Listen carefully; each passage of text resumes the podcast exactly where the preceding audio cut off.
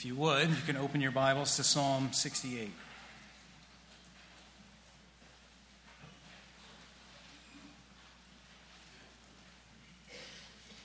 If you're new to the Bibles, to the Bible, you can find page numbers in the listed in the bulletin as to where you can find Psalm 68. It's in the middle of the Bible. A large number is the Psalm, the, the 68, and then the small small numbers are the verses, and those will help you just to kind of follow along uh, as we as we go through this passage together. Uh, let's pray and ask for the Lord's help. Father in heaven, we ask now that you would open your word to us and that you would permit us to hear it. Lord, we pray that you would open our hearts to the truth that you want us to see and hear. Uh, God, we pray that we would respond appropriately. We pray that you would open our, our, our minds and our desires to want what you want for us. We pray this in Jesus' name. Amen. Whenever you have experienced something really good or a, a big moment in your life has occurred, the first thing you want to do is tell somebody about it. And the reason you want to tell somebody about it is because the joy is magnified when other people see it too. And what you really want, whether you've thought about it or not, is you want them to have the joy you have.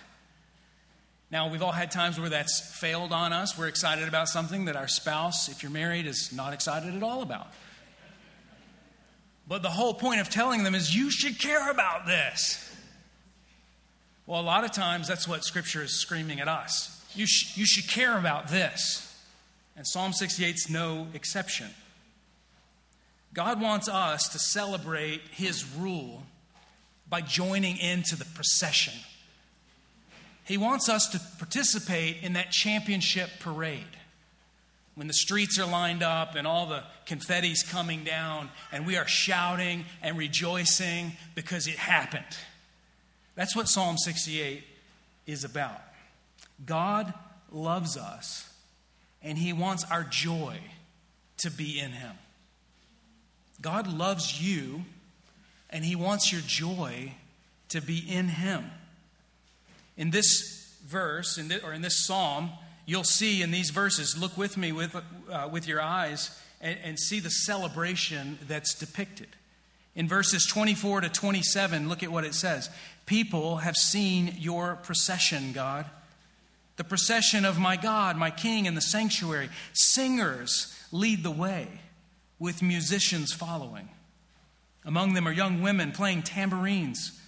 Bless God in the assemblies. Bless the Lord from the fountain of Israel. There is Benjamin, the youngest, leading them, and the rulers of Judah in their assembly, the rulers of Zebulun, the rulers of Naphtali. Look at verse 4, where it says, Sing to God, sing praises to his name, exalt him who rides on the clouds. His name is the Lord, and celebrate before him.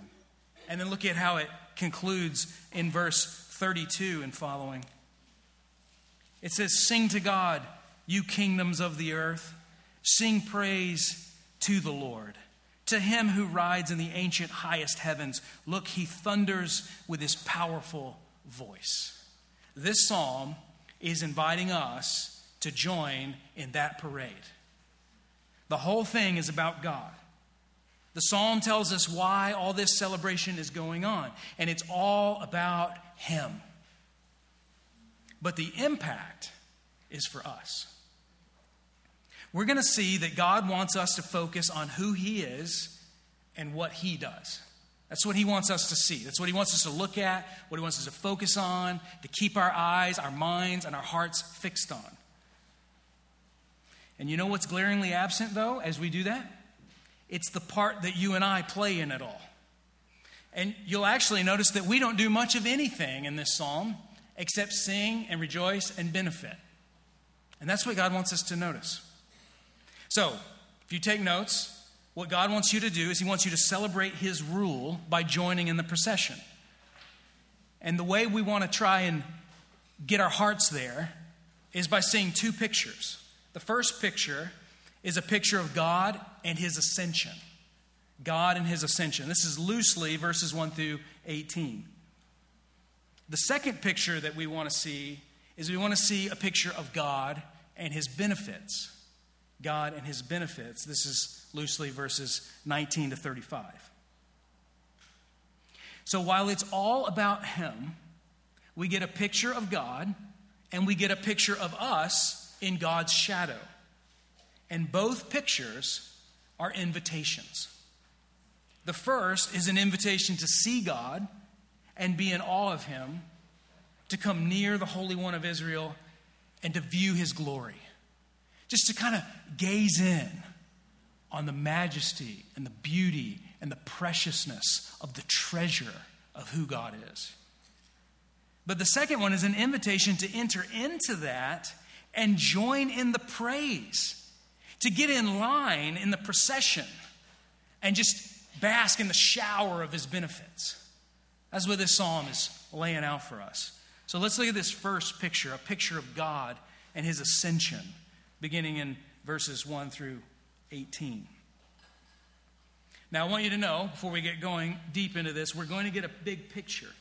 So this psalm has too many concepts, too many ideas in 35 verses to, to really like dig into what's everything mean here. What, what this psalm needs to do for us is we need to get the picture, those two scenes, and let it, let it impress on us what God is, is saying. So to do that, you're going to have to just kind of stay with me because it's going to take a minute to, to set the scene, okay? So these verses, verses 1 through 18, draw from several key events in the history of Israel. So, in the Old Testament, in the narrative portions of Scripture. The author wants us to recall those in our minds, but the way he does it recalls various times like that. For example, you'll see clouds or riding in the sky is mentioned in verse 4. And then again in verse 33. Depending on your translation, there's a few ways it's worded, but that's the idea. God rides in the clouds or he rides in the sky. And then in verse 8, he's commanding rain to pour from the skies. So those three verses, for example, are, are lifting our eyes up and saying, Where is God? Where does he come from? Where is he at? And the, and, and the depiction in the words are calling us up and saying he rides in the clouds, he controls the atmosphere, he even controls rain in its falling or not falling. And these things recall the cloud of the wilderness journey when God led Israel by a cloud by day. Or the clouds at Sinai when the dark clouds settled on top of the sky, of, of, the, of the mountain. Or the clouds of battle at times or the storm of Elijah when he's there again at Mount Sinai in his moment of weakness and he's crying before the Lord and needing strength. It's meant to evoke our memories of God's mighty deeds. So you're supposed to take in these things, but not just as a one time event, but we're supposed to take them in as the kind of things God does. So the psalm also has a movement to it. It generally moves from slavery in Egypt to the time when Israel is established in Canaan and beyond. So, allusions are made to Israel enslaved in Egypt but rescued by God. The clouds of verse 4 remind us of the cloud that led Israel from Egypt. If you look at verse 6, look at what it says there. God provides homes for those who are deserted. He leads out the prisoners to prosperity but the rebellious live in a scorched land. This verse recalls Israel's slavery. They were prisoners, captives in a foreign land with no home. The trembling earth in verse 8 mentions Sinai, the mountain that God met Israel at. But beyond all of this, the conquest is depicted here. Multiple lines of this psalm, and you would only know this if you were studying uh, Judges uh, chapter 5 really closely this week and comparing it with Psalm 68. But the psalmist is pulling from the Song of Deborah and the great victory that happened when uh, God's, God fought on behalf of Israel through Deborah to defeat Sisera. And there's several things, there's several lines and verses that are mentioned that, that, that the author here is grabbing from there and pulling in to our, our passage here. It pulls from the Song of, uh, of Deborah in those ways. In, in Judges chapter 5, verse 4, The Lord marches out in front of them, as he does here in verse 7. Look at verse 7. It says, God, when you went out before your people, when you marched through the desert. Now you say, well, that sounds like what God does a lot of times. And you're exactly right. That's exactly what you're supposed to take from this. But the phrase itself is pulled right out of Judges chapter 5, verse 4, which is what Deborah is celebrating. Also, the heavy rainstorm of Judges chapter 5, verse 4 is mentioned here in verse 8. So, verse 8 continues The earth trembled, the skies poured rain before God, the God of Sinai, before God, the God of Israel. Well, if you're paying attention in your Hebrew Bible and you're, you're, you're watching everything that the author's saying here and you're going back to Judges chapter 5 and you're looking at these two things, you're, you're made to recall the way God fought for Israel and overcame this army of Sisera with his chariots and the way he fought for them by even bringing a heavy rainstorm in the middle of the battle so that they would win. The Exodus and the battle with Sisera in both of those accounts, they both had chariots.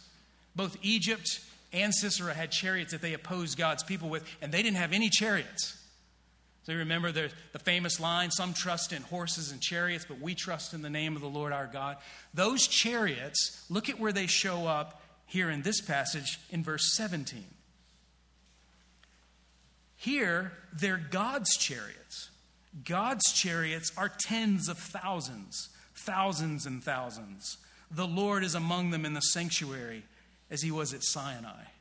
The chariots that have been used by God's enemies to oppose God's people and hurt them have become spoils of war, and he's deployed them in his arsenal. Now, it's a picture. Kings were defeated as Israel went into the promised land. So in, in verse 12, you, we see them fleeing in the first half of the verse. It says there, the kings of the armies flee. They flee. She who stays home divides the spoil. Those who stayed home are those who stayed home in Manasseh. As the people of Israel moved out of the wilderness into the promised land and the first land was taken, they, they had to go across the Jordan River into Jericho, and some were to remain behind. But the soldiers were to go on across. Well, those who remained behind participated in all the spoils of victory. Because as Israel moved in and they conquered the land as God had promised to them, all of his people would benefit. So, in verse 10, they settle the land. Your people settled in it. God, you provided for the poor by your goodness. So, you get the scene that the artist is painting. It's a mosaic of Yahweh's activity in the life of Israel, where he took them from slavery in Egypt where they seemed deserted, fatherless, homeless, and imprisoned, and he brought them to settle into a land that flowed with milk and honey, where they possessed homes that they didn't build, they had vineyards that they didn't plant, and they were settled with peace over time, where God reigned over them, his law governed them, and he gave them a king to rule over them.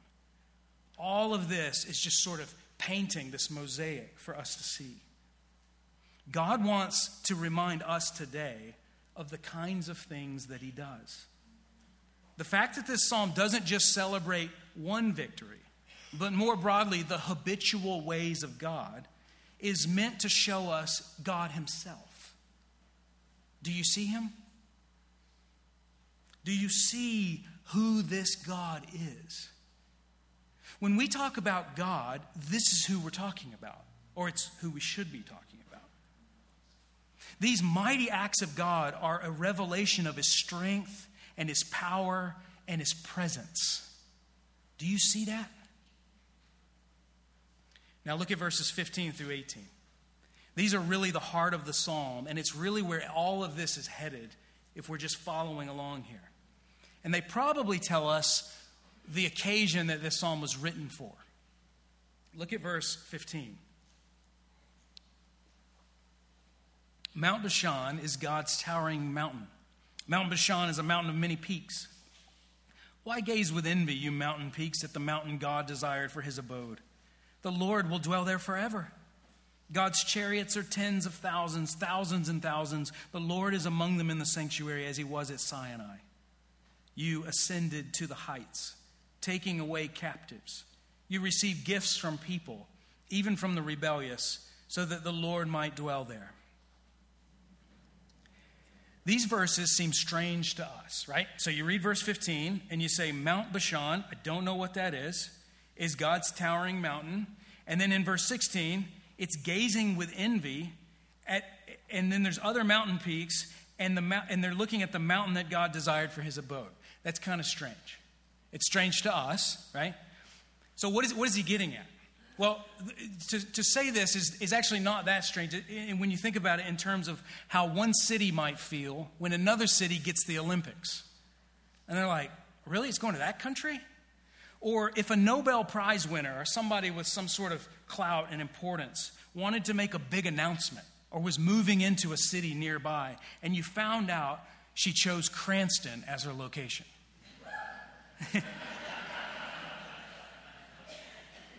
and you're like, you're like, Cranston? And Providence gazes with envy and says, Are you kidding me? Do you know about our restaurants? Do, do you know about the walkability of our city? Have you seen our walking bridge? And then we're like, as in Cranston, as in me, myself, and Irene Cranston? As in Dumb and Dumber Cranston? That's what these verses are describing. Mount Bashan is a mighty mountain. It's, it's actually a mountain range that begins at, or is, or is cap, captured at the, at the peak of Mount Hermon, the, the, the jewel of northern Israel. And Mount Hermon will have snow in, in the summer at the top with its beauty. And out of that snow melt that comes, it begins to feed the River Jordan that goes all the way through and gives water to the land of Israel. That's a good mountain. But it's not just Mount Hermon. If you follow the whole mountain range down, there's all these other great mountains, and they're all in this region of Bashan. This verse is pointing out that there are beautiful, mighty mountains that God could have chose. But he didn't. He chose Mount Zion. He chose where Jerusalem is. He, told, he chose a particular mountain that he wanted. And so it's, it's, it's capturing in a poetic way the, the envy of the, of the mountains that they might have for such a unimposing mountain like Mount Zion. Well, all of this took place Mount Zion became God's chosen place when David took Jerusalem from the Jebusites in 2 Samuel chapter 5. So the movement of the psalm that takes us out of Egypt and moves us through the conquest and into the, the, the, time of settlement brings us to the point when Jerusalem itself was captured. And when that happened, it was the climax and the symbolic end of the conquest. And David, as a result of that, brings the Ark of the Covenant into Jerusalem to rest there from then on. This is where God chose to bring his resting place. Now, all of that makes a lot more sense, too, when you realize verse 1 is quoting another verse. Look at what it says in verse 1. It says, God arises, his enemies scatter, and those who hate him flee from his presence. This is a quote from Numbers chapter 10, verse 5. And this is what Numbers chapter 10, verse 5 says. Whenever the ark of the covenant set out, Moses would say, Arise, Lord, let your enemies be scattered, and those who hate you flee from your presence. And when it came to rest, he would say, Return, Lord, to the countless thousands of Israel. So the psalm is grabbing the idea that happened in Israel's history. Every time Israel would get up to move to a new location, the ark would lead out in front because the ark of the covenant is the vis- visible symbol of God's presence. And in the visible symbol of God's presence, it, it represents the throne of God Himself. So God marches in front of them. So as the whole assembly packs up gets their stuff together, the ark sets out, and Moses would announce, Arise, O Lord, let all your enemies scatter in the presence of Yahweh as he moves his people. So you see, the occasion of this psalm is celebrating the, the, God arising and coming from symbolically from Sinai and moving into Jerusalem and setting up his abode on Mount Zion. And so the result is that God is enthroned on Mount Zion. This is a little bit like a trophy coming back after a championship. And we celebrate this in our culture. I know I use a lot of sports analogies sometimes, but that's where we see battle today when we're not actually looking at real war. Battle is continued through sports. And when, when, when, a, cha- when a team wins a championship, a city celebrates and they honor it. But, and people come out and they flock to the streets and everybody's cheering and everybody wants to see the trophy and just sort of get a, a, a touch of the team because it's everybody's victory, or at least that's the way it feels. Well, this psalm celebrates this whole movement of God in the life of Israel that's set in stone on the Temple Mount. And it's inviting us to enter into the praise of God who does this. That's why verse 4 says, Sing to God Sing praises to his name. Exalt him who rides on the clouds. His name is Yahweh. Celebrate before him.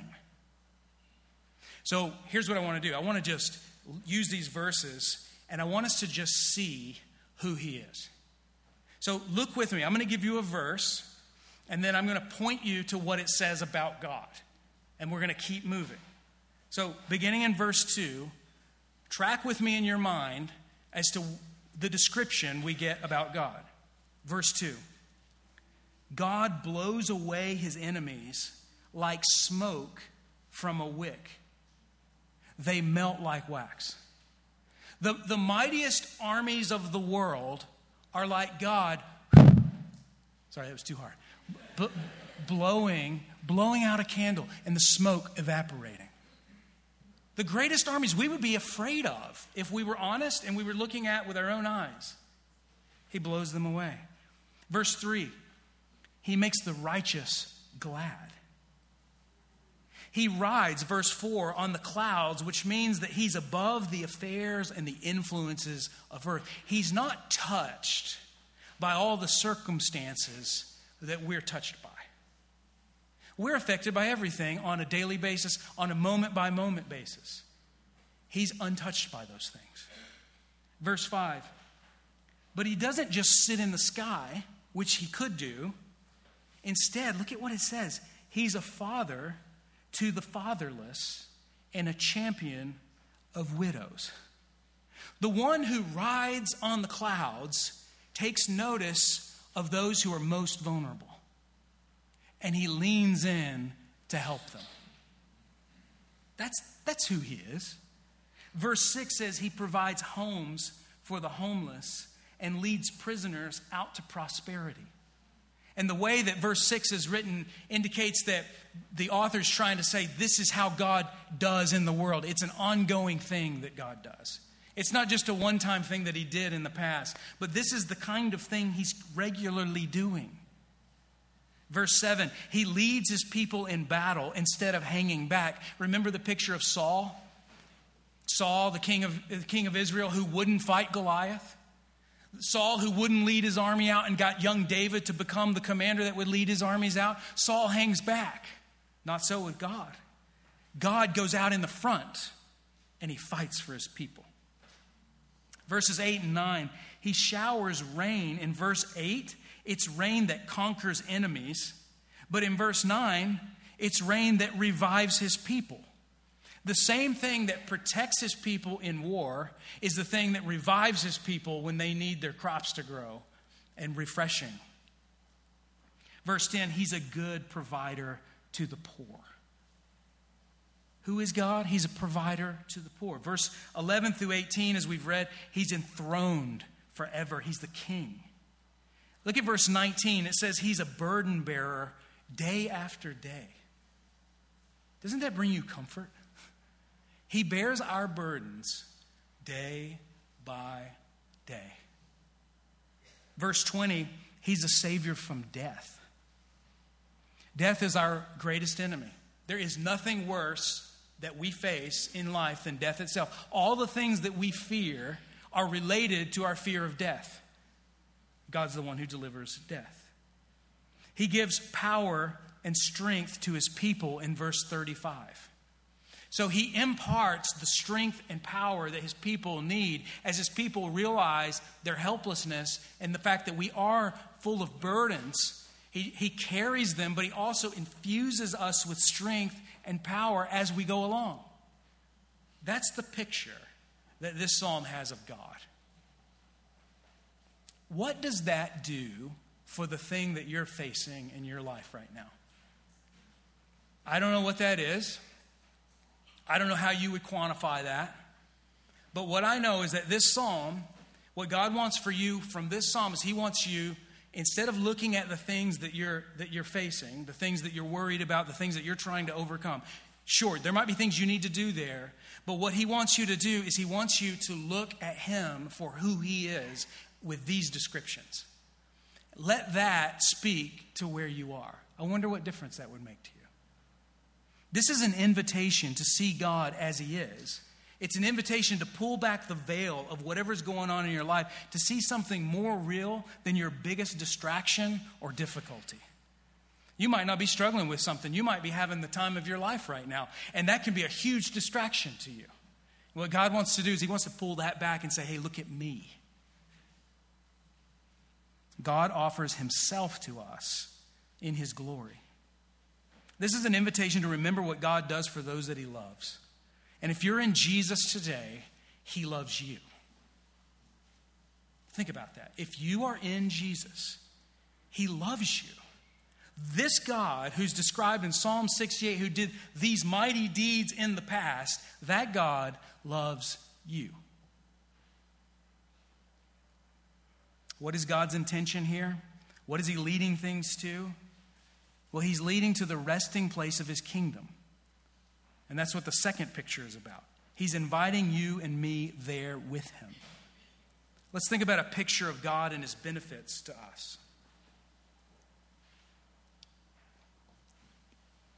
So far, we've basically been asking, How do you see God? How do you see God? But this second part makes us ask how do you see yourself? How do you view you? And this is where the impact of God, of who God is and what He does, really hits us.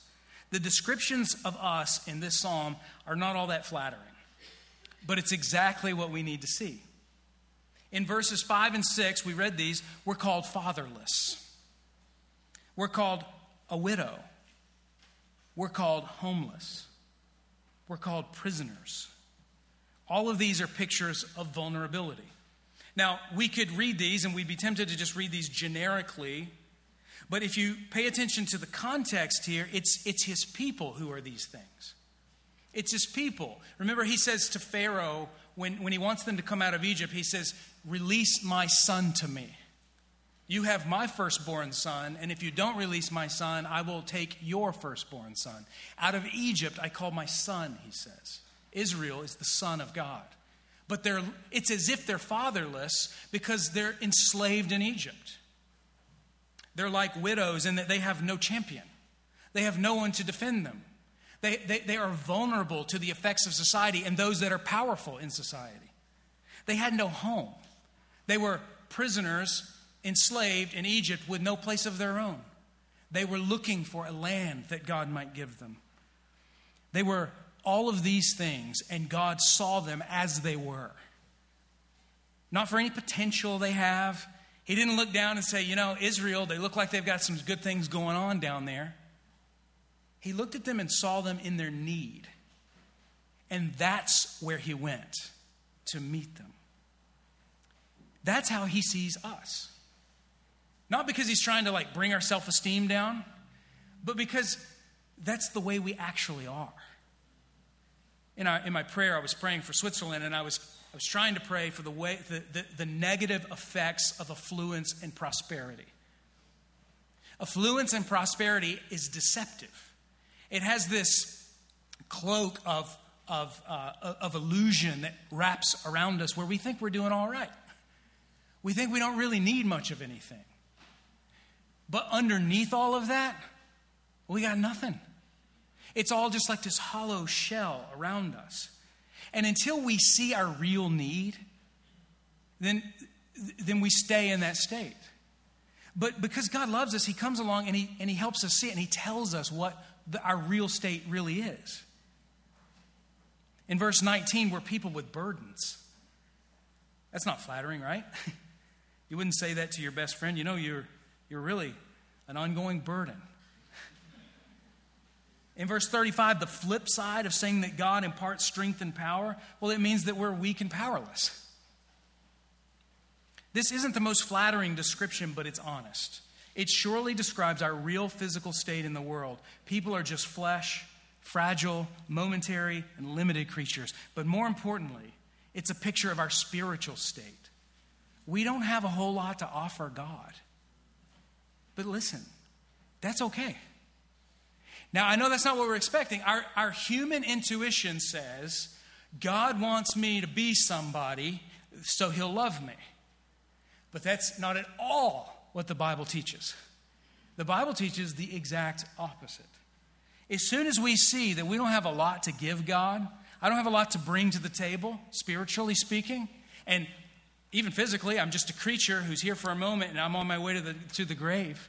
I don't have a lot to offer, but as soon as I see that, now I can see God for all of his power and might and glory, and his love becomes multicolored. It's like high definition now because he loves me. He loves someone like me who doesn't have anything to give him. Yes. Listen, he doesn't need you to be something, he doesn't need you to be somebody. In fact, in God's kingdom, you can't be somebody until you recognize that you are the one who needs God. Pride of self is what keeps people from God. Pride is what keeps people from coming to Him to begin with, and pride is what hinders you and me after we've come to Him from thriving. It, it, that pride just like keeps sticking its head back up all along the way. But think about this if God is who we see in this psalm, why would he need us to be somebody? He doesn't need us. He has thousands upon thousands of chariots. He defeats armies. He rides in the clouds. He creates everything. He thunders with his voice. He's the one that gives strength. He doesn't need anything. 1 Corinthians 1. Do you remember what it says there, beginning of verse 26? Brothers and sisters, think of what you were when you were called. Not many of you were wise by human standards. Not many in, were influential. Not many were, were of noble birth. But God chose the foolish things of the world to shame the wise. God chose the weak things of the world to shame the strong. God chose the lowly things of this world and the despised things, the things that are not, to nullify the things that are. Why did he do this? So that no one may boast before him. It is because of him that you are in Christ Jesus, who's become for us wisdom from God. So, have you noticed yet how this psalm doesn't have much of anything for you to do? Not much here by way of commands. Not much here by way of, hey, get it right. Not much here by even way of repentance. It's implied. There's, there, there's some implications here. You know why that is? It's because God loves us and He just wants us to have His joy. This whole psalm is a celebration of God's kindness to His people. It's all about how the one who rides in the clouds stoops down low to bless the lowly. Let me put it this way everything in this world says to you and me, get it done. Everything in this world says, get what you can. Uh, it, it tells us don't be, don't let anyone beat you or take from you. It tells you protect yourself. It tells you prove yourself. It tells you to be somebody. But everything in this psalm is saying focus on Jesus. Cast your needs on Him. Rest in His love. Let Him be the champion. He'll give you everything you need as a gift. See, if God is king, you and I don't need to be. We don't need to be king. The first half of this psalm moved from Egypt to Mount Zion. The rest bask in the ongoing effects of God's kingdom in the lives of his people. Verse 19, as we said, captures how he bears our burdens, and verses 20 to 23 describe describe God bearing our burdens as God continuing to go to war and defeat all the enemies that we have that keep us from Him. But while God does that, look again at what his people do. Verse 25 singers lead the way, musicians following, among them young women playing tambourines. Bless God in the assemblies, bless the Lord from the fountain of Israel. There's Benjamin the youngest, leading them, the rulers of Judah in their assemblies, the rulers of Zebulun, the rulers of Naphtali. His people are celebrating. Verses 29 to 31 go on calling on God to rebuke all the enemies and where God will receive the tribute from other nations. But then it comes back to our role in verse 32. Sing to God, you kingdoms of the earth. Sing praise to the Lord, to him who rides in the ancient highest heavens. Look, he thunders with his powerful voice. Ascribe power to God. His majesty is over Israel, his power is among the clouds. God, you are awe inspiring in your sanctuaries. The God of Israel gives power and strength to his people. Blessed be God. What does he want us to do? He wants us to join the parade. He wants you to just see who He is and just join in. Just start worshiping Him, praise Him, celebrate His goodness, remember His deeds. Let those inform your own current life and the needs that you have in your life. They're real and they're burdens, so give them to Him. He bears our burdens. He wants you to bring burdens and, and give them to Him. He wants you to bring your weakness and say, God, I'm weak. He wants you to bring your powerlessness and say, God, I have no power. And there find all the power and the strength and the joy of Him. That's, that's what we have to do. That's what we're called to do in this psalm. What makes all this possible? All of that is possible because of the way God is enthroned in His sanctuary in verse 18. God is enthroned, the enemies are vanquished and tribute is pouring in from all the nations. You get that picture? There he sits. And it, you, we didn't read it, but in verse 31, you see ambassadors will come from Egypt. Cush will stretch out its hands to God. Notice how Egypt, by the end, the ones who enslaved God, become the ones bringing their treasures to him at the end. God is, is sitting on his throne, and the nations are pouring their wealth into him to say, You're the real king. You're the real king. So, at first, this elevated language of God's triumph in a foreign land long ago, and a long time ago, with people that we don't actually know, seems abstract and distant. But it comes home to us when we see that this is not just what God did for people back then, but it's what God does for his people always. And believe it or not, this psalm is actually talking about Jesus, the one who ascended, and he led captivity captive, and he gives the Holy Spirit to his church. This psalm is what Paul quoted in Ephesians 4 that Ed read for us earlier. Ephesians 4 8 tells us the Messiah gave gifts to people. And it's a very different verb than you see in verse 18. Do you notice that? Look at verse 18 closely. You ascended to the heights, taking away captives. You received gifts from people, even from the rebellious, so that the Lord might dwell there. Ephesians 4 8 Paul changes the word received and says gave. So, what does that mean? well, follow what Paul's doing. If you pay attention to Psalm 68 and the things we've said, if you haven't fallen asleep yet, you realize that what God receives, he gives to his people. When God in, is enthroned on, in Jerusalem, that's for us. Think about it. God didn't need to do that. He's already the king. The whole world is his. And he doesn't have to go through the minutiae of battling a world power, you know, overcoming a desert, making walls fall down around Jericho, and go through the minutiae of millennia or uh, centuries to bring it all about, and then bring bring about a temple where his where his ark would sit. God doesn't need to do that to be enthroned. He's already enthroned. He did that for Israel so that they would learn who he is, so they'd see what kind of a God he is, so they'd learn what he does. And then it was recorded for us so that we would know when Jesus shows up what it is that Jesus is doing. Jesus is the king. Jesus came to his earth and he, and he walked on the earth and he went through all the minutiae of saving us, all the way to the point of the cross. And in his resurrection, he ascends in a visible form before the uh, disciples to ascend to the throne so that we would know he's on the throne, so that he's the king. And the spoils of victory become the tools of God to bless his people. That's why in this psalm, the people are just celebrating.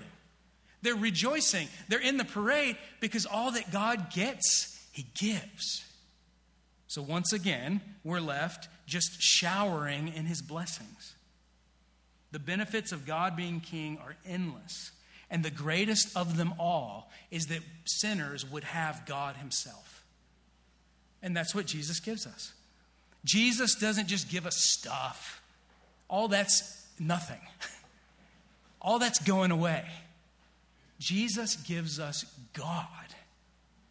God went through all of that to enthrone himself in the middle of his people. So that when Jesus shows up, what Jesus does, he gives God himself to set up residence in the hearts of his people. The Spirit indwells his people so that what happened in Israel happens in us, individually as Christians and in the church as a body. So when Jesus descended in the incarnation, he did it to march towards enthronement, defeating death itself. And in defeating death, he defeated our last enemy, so that now all the benefits flow to his church through the Spirit. Not in a temple on Mount Zion, but in the church throughout the world.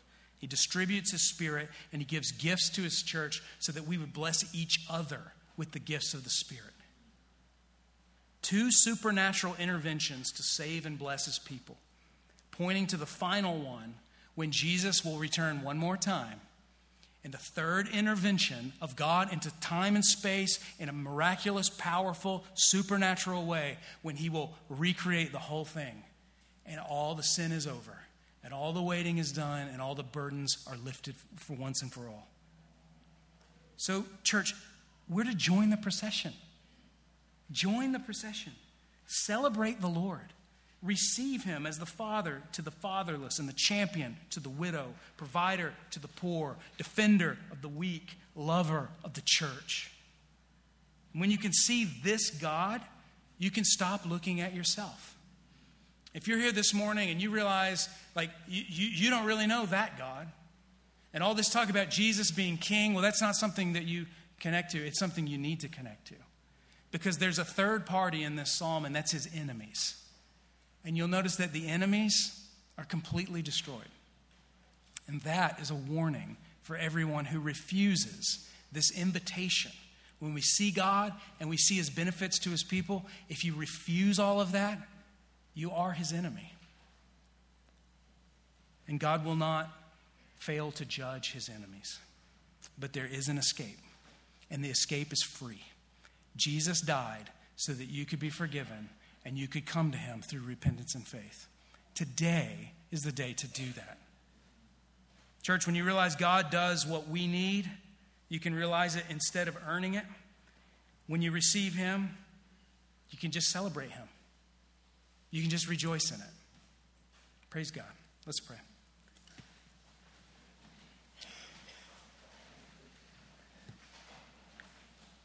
Father, we thank you for this picture of your goodness to us, your kindness, your greatness delivered to us. Thank you. In Jesus' name.